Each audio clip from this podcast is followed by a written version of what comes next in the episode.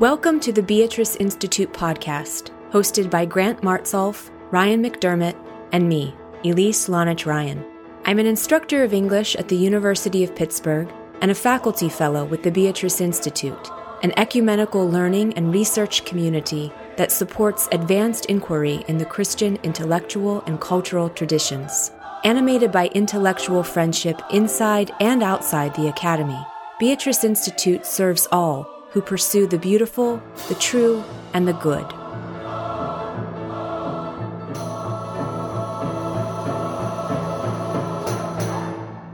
Sam and I recorded this conversation in early July 2020 when COVID cases were low and government restrictions on gatherings had eased. We talked in person, socially distanced, with outdoor airflow, and you may hear some of these conditions in the audio. I hope you enjoy this episode. My guest today is Samuel Hazo. How should I begin to describe his impressive and long lasting career? Perhaps by telling you that his collection of poems, Once for the Last Bandit, was a finalist for the National Book Award. Or that he was Pennsylvania's first poet laureate, serving in that capacity from 1993 until 2003. Or perhaps I should mention the International Poetry Forum, which he founded in 1966 and directed until 2009, and which brought to Pittsburgh major poets of the 20th century and international leaders such as Princess Grace of Monaco. Or maybe I should detail his distinguished teaching career in Duquesne University's English department, as he is now the McAnulty Distinguished Professor of English Emeritus. Or perhaps I should simply say that Samuel Hazo is a lifelong Pittsburgher whose deepest concerns are family, Christianity, war, suffering, and the mystery of death. Sam, welcome. Thank you very much, Elise. We're recording in July, and I hope it's not gauche or poor form of me to say an early happy birthday to you. Uh, but I'm calling attention to your birthday because, as I said in the introduction, you are a lifelong Pittsburgher. And the Beatrice Institute is based here in Pittsburgh and takes much of its identity from the city, its institutions, and its history and you've written so much about Pittsburgh. So I want to start by simply asking you, what are some of your earliest memories of Pittsburgh? Well, I grew up in Squirrel Hill. We lived on Murray Hill Avenue originally, and then uh, on Wilkins Avenue, and uh, finally moved into what was then East Liberty on Shady Avenue. And um, basically, my memories of Pittsburgh are of the time when it was a smoky city. The mills were thriving. There were mornings I would walk from Shady Avenue to Central High School, Central Catholic. And if I held my hand in front of my face like this, a yard away, I couldn't see my fingers. Oh. That's how bad the smog was. Mm-hmm.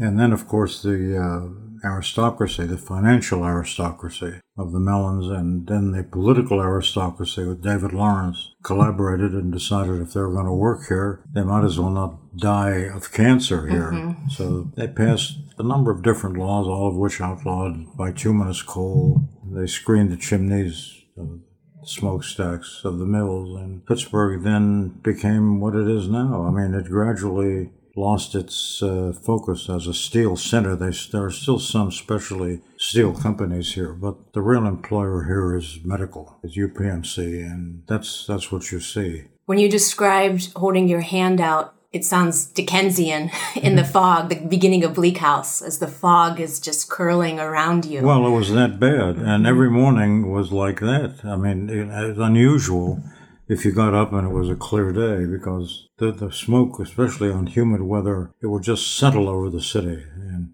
there was no alternative. You just breathed it in. Mm-hmm. I used to notice that when I went to school at Central, we all had to wear white shirts and neckties. Well, by the time I got from my home on Shady Avenue to Central, I'd run my hand like this on the collar and it was all dirty. So I wonder then too how your home and family life influenced you growing up. So many writers, the home, the family is the place they are always looking back to. Well, it, of course it did. Actually, my mother died when she was quite young. She was about 35. And my aunt, who was actually my great aunt, but she was my mother's aunt, even though they were just a couple of years apart. And when she was dying, she asked my aunt to raise us because she knew that my dad, who traveled, couldn't do it.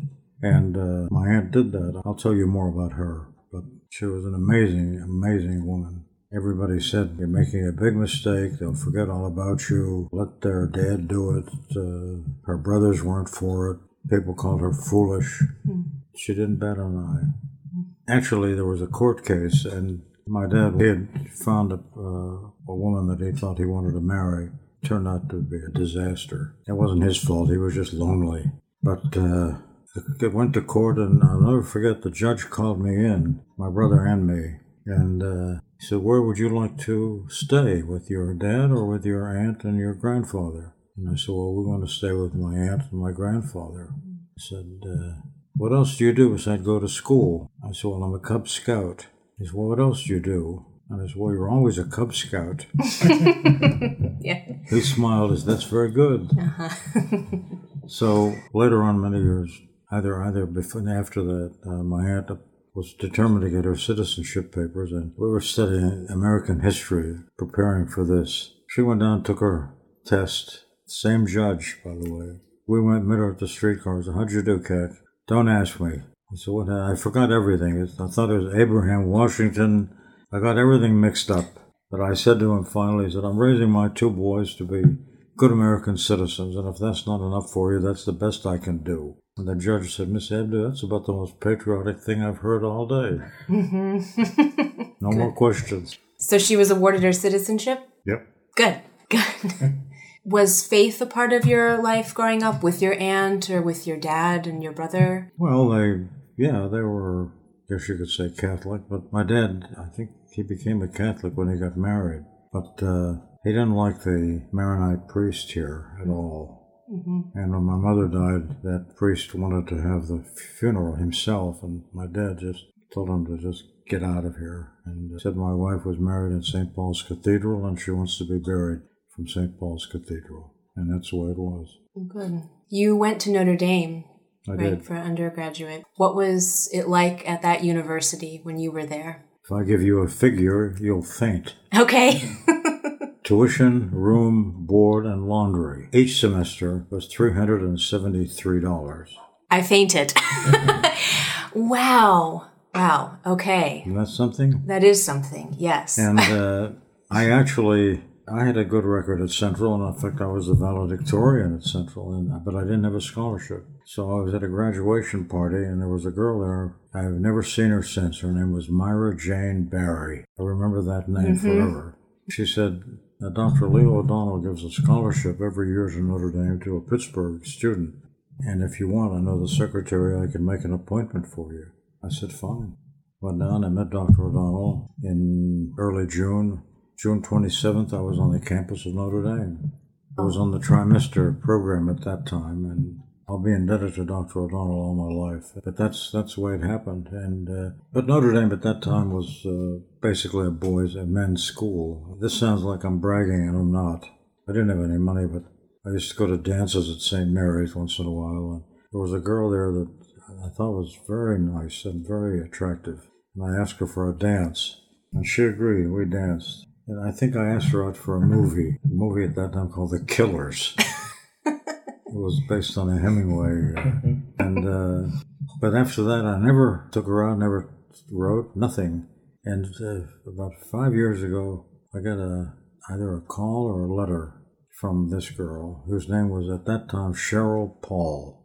She said, uh, "Are you the Hazo who, the Sam Hazo who danced with me at St. Mary's in 1946?" I said, "Yes, I am." She said, "Well, my name is Cheryl Paul Ricketts, and." Uh, I saw your book and I thought I'd just call you. I said, Well, that was very sweet of you to call. She said, uh, I have five children. I lost my husband about four years ago. I thought for a girl to do that after all that time, that took a lot of guts. Mm-hmm. So I, I wrote her and I sent her some books and we exchanged letters and so forth for about two years. And then I got a very short letter that said, Sam, I can't write to you anymore. I have, and she named the disease, and I'm going into hospice care tomorrow. And that was the end of that story. But I'll remember that forever. I mean, it was a gift. It was a gift, pure. Yeah. When you were at Notre Dame, you started by studying law, correct? Is that you were in law program? I had the usual bourgeois ideals. Mm-hmm.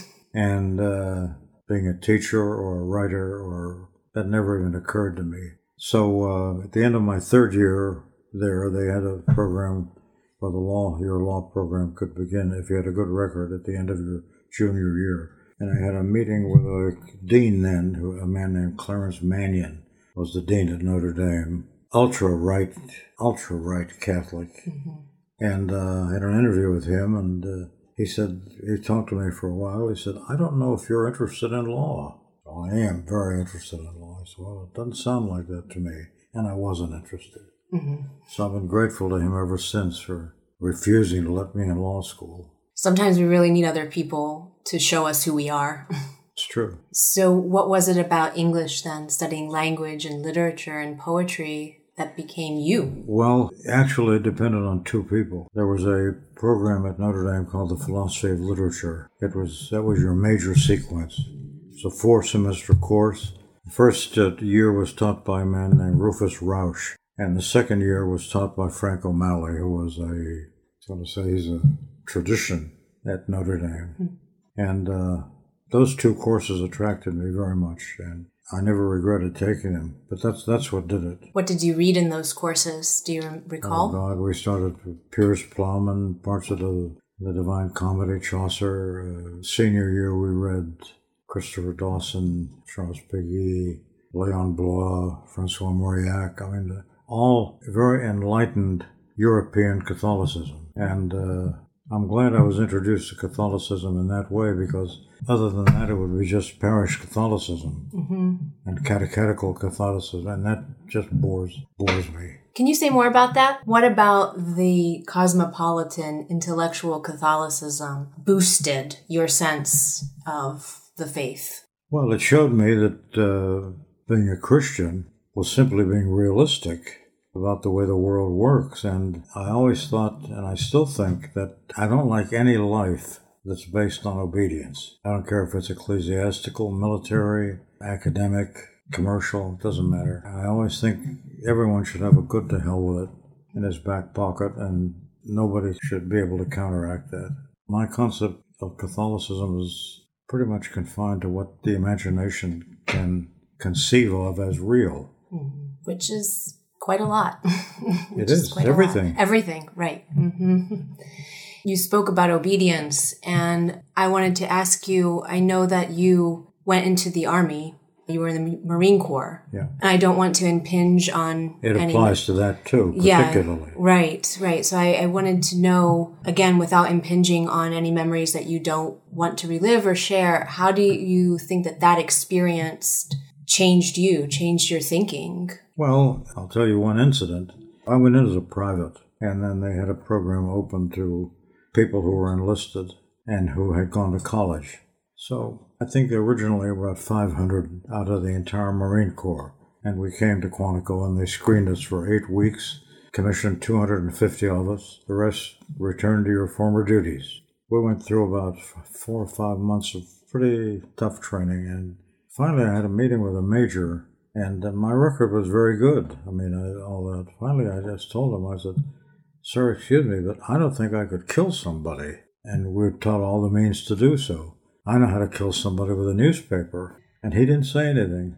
He didn't uh, say, What's the problem? Or he just said, Well, put that on the record. Actually, I didn't see any action as a Marine officer. I just went to uh, Portsmouth, Virginia. There was a forwarding depot there. I worked as a legal officer.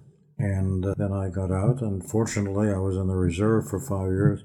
And fortunately, we weren't in another war, or would have been called out, got married, it would have been oh, hell. Mm-hmm. This applies to the Marine Corps, which is as a military outfit, it's as good as they come. When you came back to Pittsburgh, you said you got married. At that point, what were your hopes? What did you hope to do, hope to become? I don't know if I hoped to become anything. I uh, I knew what I didn't want to do. Mm-hmm. So I taught at a prep school, Shadyside Academy, for a couple of years, and then had a chance to uh, teach at Duquesne, and at that time I enjoyed it, and I enjoyed it the whole time I was there. Mm-hmm. I don't have any regrets about that at all. I was at one point uh, there was a vice president at uh, Pitt who became the chancellor at the University of Indiana, and he called me. He said, "Hazo, how would you like to be my vice president when I go to Indiana?" So that's how you were in Bloomington. okay. So you didn't take that position though? No. Okay. Well, our paths may have crossed in some other way, strange way had you well, done that. Well, actually, it showed me what Pittsburgh meant to me. Mm. That was all a matter of luck because when I got out of the service, I went down to the VA and a fellow said, uh, You're entitled to the GI Bill. And I said, Well, you can put down MA. I'll go, I don't know what I'll do after that. I want to put down PhD because you have enough to get a doctorate. And I said, Well, what if I don't? He said, Well, if you don't, that's your business. But if you want to and you don't put it down, you're not going to be permitted to do it. You're going to get a lot of red tape. So he, because of him, I, I, was able to get a graduate education. The kindness of strangers mm-hmm. sometimes. I'm hearing that over and over again in some of the stories we're talking about. That's true. How did poetry enter your life? How did you come to decide well, I always? I always, uh, of all the forms of literature, poetry always one was always the one that spoke to me most intimately. And I tried my hand at writing it when I was in the Marine Corps. I had some things published. And when I finished a poem that I was moved to write, as opposed to a short story or something, I always the le- I was the least dissatisfied with that form of writing. And I still feel the same way. If you said that when you are moved to write a poem, is that your way of approaching the writing by being affectively or inspirationally moved. Absolutely. Right? Mm-hmm. Can you say more about that? What that means? Well, I don't. I don't think that writing a poem is something you do from ten to five every day. I think that's anybody who does that is wasting his time. It's like writing a poem on request mm-hmm. or on demand. When I went to see Governor Casey and he offered me this, uh, I said, I'll take it on two conditions no salary, and I won't be asked to write some poem if some judge in Lackawanna County happens to be elected. Right. Purpose is to try to make poetry an expected part of public life. And he agreed. So I did it for 10 years, and then the governor, I've forgotten his name, one day, 2003, I got a letter from him, not from him, from his office, secretary. There was some, the poet laureate of New Jersey, who was a, I've forgotten his name, he'd written some poems that were considered anti Semitic, and it was a big scandal. So this governor apparently thought that he was going to have trouble with me. So I wrote him a letter saying, you know, we serve at the pleasure of the governor, so I'm not going to raise a fuss about this, but Pennsylvania should be represented with a poet for the same reason that I was, and there should be a state poet. His answer was in a letter, perfect political answer. Every Pennsylvania poet is a state poet. Can you improve on that? Politically, not politically. No. not politically. No. You can't. no. that was studied. I do really appreciate what you say, though, about that poetry should be a part of public life. Absolutely. Public discourse. And I don't know that many people practice that or that we are living in an era when people are turning to poetry to help us get through and to think through, be inspired by our lives as citizens. No, it's absent. That's why so much poems by American poets are not known outside of sometimes their state or their generation or not known in Europe at all and are not known even in this country, even in their, in their own state. What kind of poems would you like to hear more of and read more of in the public sector? Well, poems that speak to everybody. To everybody. I was just reading a poem about Bill Merwin it's only a six line poem, but uh, you've had a thought that came to you and you said, God, that's a brilliant thought. You were just about to go to sleep. I said, I'm just going to think about this in the morning. And you get up in the morning and it's gone. And he writes, he said, Coming late as always, I try to remember what I almost heard. Mm-hmm. The light avoids my eye. How many times have I heard the locks close and the lark take the keys and hang them in heaven? Pretty perfect, Paul. it is. I can't improve on it. Mm-hmm. The compression of the images and the sounds, even as you were reciting it. Oh, you can take ordinary can statements sometimes. Right. Mm-hmm. I was looking through some poems. Oh, there's a poem called One Liners or Less. What made Elizabeth say, I'm not attractive to men? Or Patty say, My brother is so good he's boring. or Dolores in her 80s say, I want more birthdays, but I don't want to celebrate them. Or Barbara, once divorced, admit the world is run by couples. Such frankness in women makes the truth less fearsome if admitted when faced. And there's a lighter side as well. Watching his wife peruse the mail in her underwear, he said, Suppose a strange man walked in here. Without pausing to look up, she said, You are a strange man. After the party crasher insulted his French hostess by saying your meal was fit for a pig, she smiled a Parisian smile and said, So glad you felt at home. But Marilyn Monroe outdid them all. Asked if she had something on when Joe DiMaggio proposed, she said with grave innocence, The radio, the shorter the phrase, the keener the wit. The keener the wit, the surer the touch. The surer the touch, the purer the art that knows when one word more would be a word too much. Thank you. That was recited for those of you listening. and it really it begs me to ask you what role do you see memory playing? You have so much that you're just have memorized that is part of who you are. Does memory play a role in your work? Why do you think memorizing is important? I'll answer in one phrase. Memory is all we have. The future doesn't exist. The present is becoming past and the past exists only in memory so if you don't have that you have nothing why do people keep pictures? Why do people keep letters? And everything is alive there. Yeah. It reminds me of what you mentioned earlier as you encountered that intellectual cosmopolitan Catholicism, that it gave you a sense of imagination where all things could be contained. Absolutely. And memory seems to dovetail with that. that even even people who were who are not considered quote Catholic or Christian. I mean, Linda Pastan, who's a contemporary poet, is Jewish and her poems, especially her poems about her children and so forth. I mean, if that's not humane, human, natural outlook, I don't. I'm not interested in any alternative. This desire to have a humane outlook, to have public poetry be a part of civilians' lives, every person's life. Is that what inspired you to begin the International Poetry Forum? Yes. Mm-hmm. I'm just going to read for listeners who may not know about the International Poetry Forum. I'm just going to give a very abbreviated list of some of the poets that you hosted here in Pittsburgh. W.H. Auden, Anne Sexton, Gwendolyn Brooks, Seamus Heaney, Billy Collins, Octavio Paz, Naomi Shihab Nye, W.S. Merwin, Joyce Carol Oates, Derek Walcott, you also hosted Senator Eugene McCarthy and Princess Grace of Monaco. And as I said, I've not really even scratched the surface of the luminaries that you brought to Pittsburgh.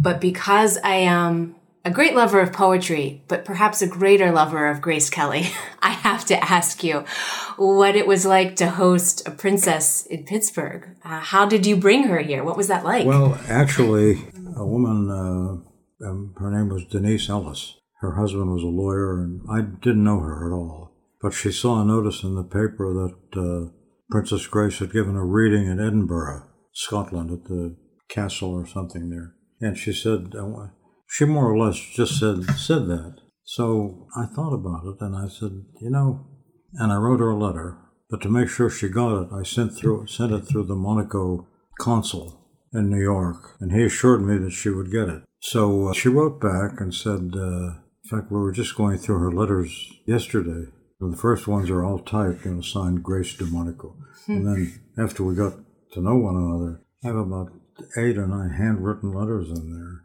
Wow. Anyway, so Marianne, my wife at that time, was doing some travel consultancy for people, and she arranged for us to have a trip to Monaco. So we went to Monaco, and she, Grace Kelly wasn't there. So I met uh, her secretary, a man named Paul Choisy and uh, I left him a couple of books of mine. And she had already received the letter that I had written, but he said, We can't give you a date. And when we came back, uh, she wrote me and said, I could come. I'm having a meeting at Paramount.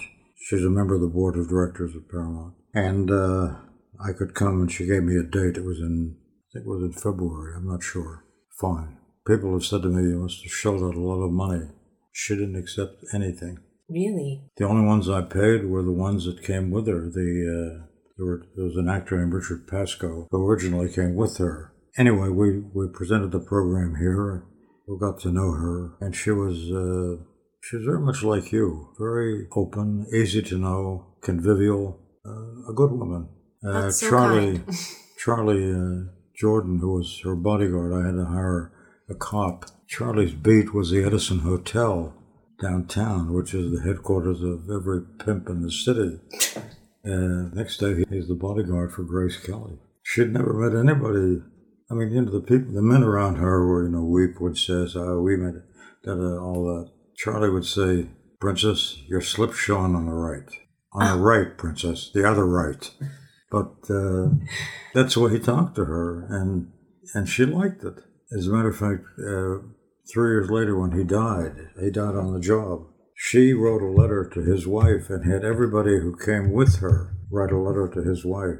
And in Charlie's, when I went to see the, the viewing, they had a picture of Grace Kelly and him in the casket. That's what it meant to him. That's extraordinary. It's amazing. Yeah. And uh, what else can I tell you about her? Actually, when she when she was killed, uh, Marianne and I were in Washington, and uh, I'd heard she was in an accident. But the only report that came out then was that she'd broken her leg. And we were there in Washington to set up a reading for her, a performance for her in Washington. And then we drove home, and I didn't have the radio on. So when I get to Pittsburgh, I could hear the cars in front of the house and uh, reporters and all that. And he said, uh, she, when I got on there, he said, she died. I said, well, and uh, the only one who didn't ask me a question that night was a young girl just starting at uh, as a TV reporter, Sally Wiggin. Yeah. She knew she saw how I felt, and and she never asked me a question, but she was following the, the interview very closely for those who are listening who might not be from Pittsburgh, Sally Wiggin was a longtime news anchor here and is still a, a major community figure in Pittsburgh. She is, yes. Mm-hmm. She's she's as sweet and nice now as she always was, and a very competent journalist. Very. What were some of the other hallmark experiences from International Poetry Forum for you? Who inspired you most that you brought to the city to read well, the one, the, the poet with whom I shared my ideas about what poetry should be in society was Archibald MacLeish, because mm. that's exactly the, what he believed. And he said if poetry doesn't reach the people, it's just wasted. And his poetry, a lot of his dramatic poetry, has the same purpose. Mm. One of the interesting readings was the actor Peter Ustinov. I had to really track him down to get him to come, and finally he said he would come, and he came and he gave a reading in which he used, you know, he used every dialect known to man to recite poems. And finally, at the end, he liked the poems of John Donne, and he read poems of John Donne which were, it was ill advised because you can't read poems of John Donne to an indiscriminate audience. They won't get it. There was Yevtushenko. We had Yevtushenko. We were, in fact, uh, the people in New York said, I need, we need a letter to invite him would you mind writing a letter? So I wrote the letter. So my letter got him out of Russia. And he came um, and he gave his first reading here in, in Pittsburgh. And he came, I'll never forget it. There were people, and there were 2,000 people there that night. And he was introduced by his translator, present to you, Evgeny Yevtushenko. I'm so glad to be in Pittsburgh. Then he said it in Russian. Somebody in the audience said, Come closer to the microphone, we can't hear you. Oh. He said, no, you come closer to me. Perfect. That's fantastic. But he gave it. There's there's a man who knew how to, you know, it was off of memory. In Moscow, he'd have an audience of 80, 80 90,000 people. It's astonishing. It's also just astonishing to think of 2,000 people in an auditorium right. to hear a poet. And I'm really astonished just listening to you talk about the letters that you wrote, the way of doing this, establishing the terms on which we do these kinds of things in academia today are so different. And frankly, they're largely impersonal. That's right. That's that's uh, one thing I found out about actors. Mm. Uh, we had probably some of the greatest actors in the American and British: Anthony Hopkins, Gregory Peck, Eva Marie Saint. Uh, all of these people are consummate actors. But but what I found out is that between movies, they have nothing to do except social things or family things. So uh, they're open to something like this, which doesn't take much rehearsal, if any. It, it permits them to, to indulge something that they enjoy, and they can, if they don't recite it, they read it. Gregory Peck came and we did a program of uh, William Butler Yeats, his poems, and I showed him the script. He said, "You read the script. I'll be Yeats." And he said the poems of Yeats. One poem that he read that night, and as it turned out, he was not satisfied with his reading because it wasn't wasn't very animated. Well, he came back the next year for the arts and letters program, and they invited me. He asked him to invite asked them to invite me to the. So Marianne and I went. First poem he read, he said, "I say, my friends, Mr. Hazo in the audience, I'd like to re-recite a poem I should have done better when I was here." And he recited that poem from memory of Yeats. Wish I could have heard that both times, the poor time and the excellent time. I wonder if you have any suggestions for how we might do more of this right now. How can we motivate ourselves to do more public recitations of poetry? Just do them. Just do them. Mm-hmm. I mean, it, you don't have to have a crowd. You could do them over dinner. I've often thought that public recitations of poetry and drama and just doing plays on street corners or, you know, in little public squares would do more to change us. I think it's best to do them in familiar circumstances. Mm-hmm. Uh, I just quoted two poems to you a few minutes ago. I felt very much at home doing that. We're here over a table, but uh, there are other circumstances at dinners, sometimes uh, formal dinners. If you want to toast somebody, be a perfect time to say a poem mm-hmm. that would apply. I was working on a poem. I'll try it on you. Mm-hmm. It's called "The Less Said, the Truer," and there's an epigraph. It's an Arab proverb. Love comes to men through the eye, to women through the ear. When Cyrano declared his passion for Roxanne, he stood in the shadows. Seated on her balcony, she never even saw the man, but loved what she heard. There's more to this than mere romance. For those who think that life is based, that love is based on age, height, religion, status, worth, or race, those are the things of mergers, not marriage. The man a thoughtful woman allows to enter her body needs more than these to qualify. It's what she hears or sees in his eyes that matters to her. For lack of an alternative, call it the language of the heart. Bill's wife to be spoke only Japanese. He felt what she meant, and their 30 years together prove it. A half foot taller than Faisal, Nuha left Syria to marry him because she liked the look in his eye. When Anne met Pamela's French fiancé, she told her I'd marry him if I had to live in a sewer. Although her mother disapproved, Rebecca insisted, I'm not marrying my mother. Ten happy anniversaries later, she pleaded with guests, please, be nice to my mother. What else but love explains why Trish mounted a Harley Davidson with Mark, who steered it after midnight through the rain from Pittsburgh to Washington with just one stop. In order to prevail, love challenges risk. Deny that at your peril. Thank you. Love challenges risk. That's yes. lovely. But imagine I was there that night. Mark Paoletta had come to Pittsburgh to visit, and Trish, who was his more than his girlfriend, just about his fiance, was studying at, at this Indiana University. And they were supposed to go back because they had to be at work at nine in the morning. And she wanted to go back to spend the weekend, you know, with him in Washington. It's five minutes to 12. It's raining, and she came out and got on the bike, on the motorcycle. I said, Mark, are you sure you want to go? It's raining and it's night. I imagine, you know, on the turnpike, mm-hmm. going, no hesitation. And I told Marianne, I said, if love doesn't explain that, the only alternative is madness. Madness. I thought the same thing, right? Well, the two have always been tightly linked. so yeah. That's a true story, by the way. I didn't yeah. make a thing about that. And those true stories are all around us and are all poems. They're all capable of becoming capable, poems. Yes, they can sure. be. They can be poetic. And you're writing poetry now as we kind of come to the conclusion of our conversation here, what what is inspiring you right now? Earlier we talked that you are moved to write poetry, you're inspired. No, nothing, anything. Anything. Mm-hmm. Anything that You know, I've told many people this when practicing poets that don't you try to try to write something every day? I said, I don't write until I can't get out of it. When I'm when I have no alternative but to do that. He said, Well, I write every morning. Said, but the point I'm trying to make is that poetry comes it, it, the way love comes. You don't control that.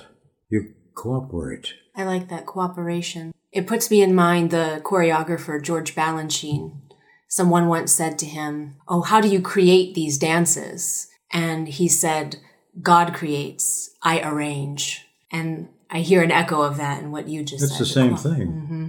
And uh, that's essentially why Plato kicked poets out of the Republic. Mm-hmm. They couldn't account for what they were doing. Too much of a risk.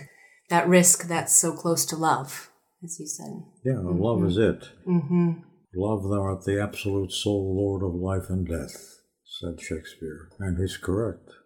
Can't there's a, think. There's a great story by Faulkner called Two Soldiers. These are a family in dirt poor family in Mississippi. They're farmers.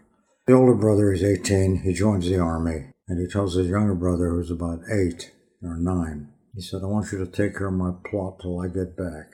Promise? Boy didn't say anything. He goes off to Memphis to the recruiting station. That night, the young boy, not, not, not even 10 years old, he packs up all his important stuff in a handkerchief and he starts walking to Memphis. He gets has a little money. He gets picked up. They take him there, take him to the bus stop, pay for his ticket. He gets to Memphis, goes to a cop. He says, "Where do you have the army at?" Oh. he said, "Well, kid, there's a recruiting station down here." He goes into the recruiting station. There's a sergeant. What do you want here, kid? He yelled at my brother Pete. I want to see him. Get out of here. So this the boy pulls a little penknife out. I want to see my brother Pete. They start chasing him around the office. Finally, a major comes out. What's going on here? Said, Sir, this boy pulled a knife on me. Did you pull a knife on him? He Yes, sir. Why'd you do that? You got my brother Pete, and I want to see him. What's his last name? Do we have his brother here? Yes, sir. Where is he? He's down to the train station. He's ready to go to Fort Knox. Get him back here. Bring him in. Here comes his older brother. He looks down, and there's his brother, 10, when he left in Mississippi the night before. He said, I thought I told you to take care of my plot. I couldn't, Pete. It hurt my heart. Can you think of a better line than that? No. it hurt my heart. Beautiful. It is beautiful. Thank you. And thank you for this entire conversation. Oh, it's a pleasure. Well, it's been a pleasure for me, too. Thanks for listening. If you appreciated this episode, please rate and review us on your podcast platform of choice. We love to hear from listeners. Chat with us on Facebook, Twitter, or Instagram. You can also learn more about our programming at beatriceinstitute.org. That's Beatrice Institute, all one word, .org. And if you are a university student or faculty member in Pittsburgh and would like to be involved locally, check out our Fellows program and get in touch. This episode was mixed and mastered by Yellow Music and Sound. Until next time, I'm Ryan McDermott. Go with God.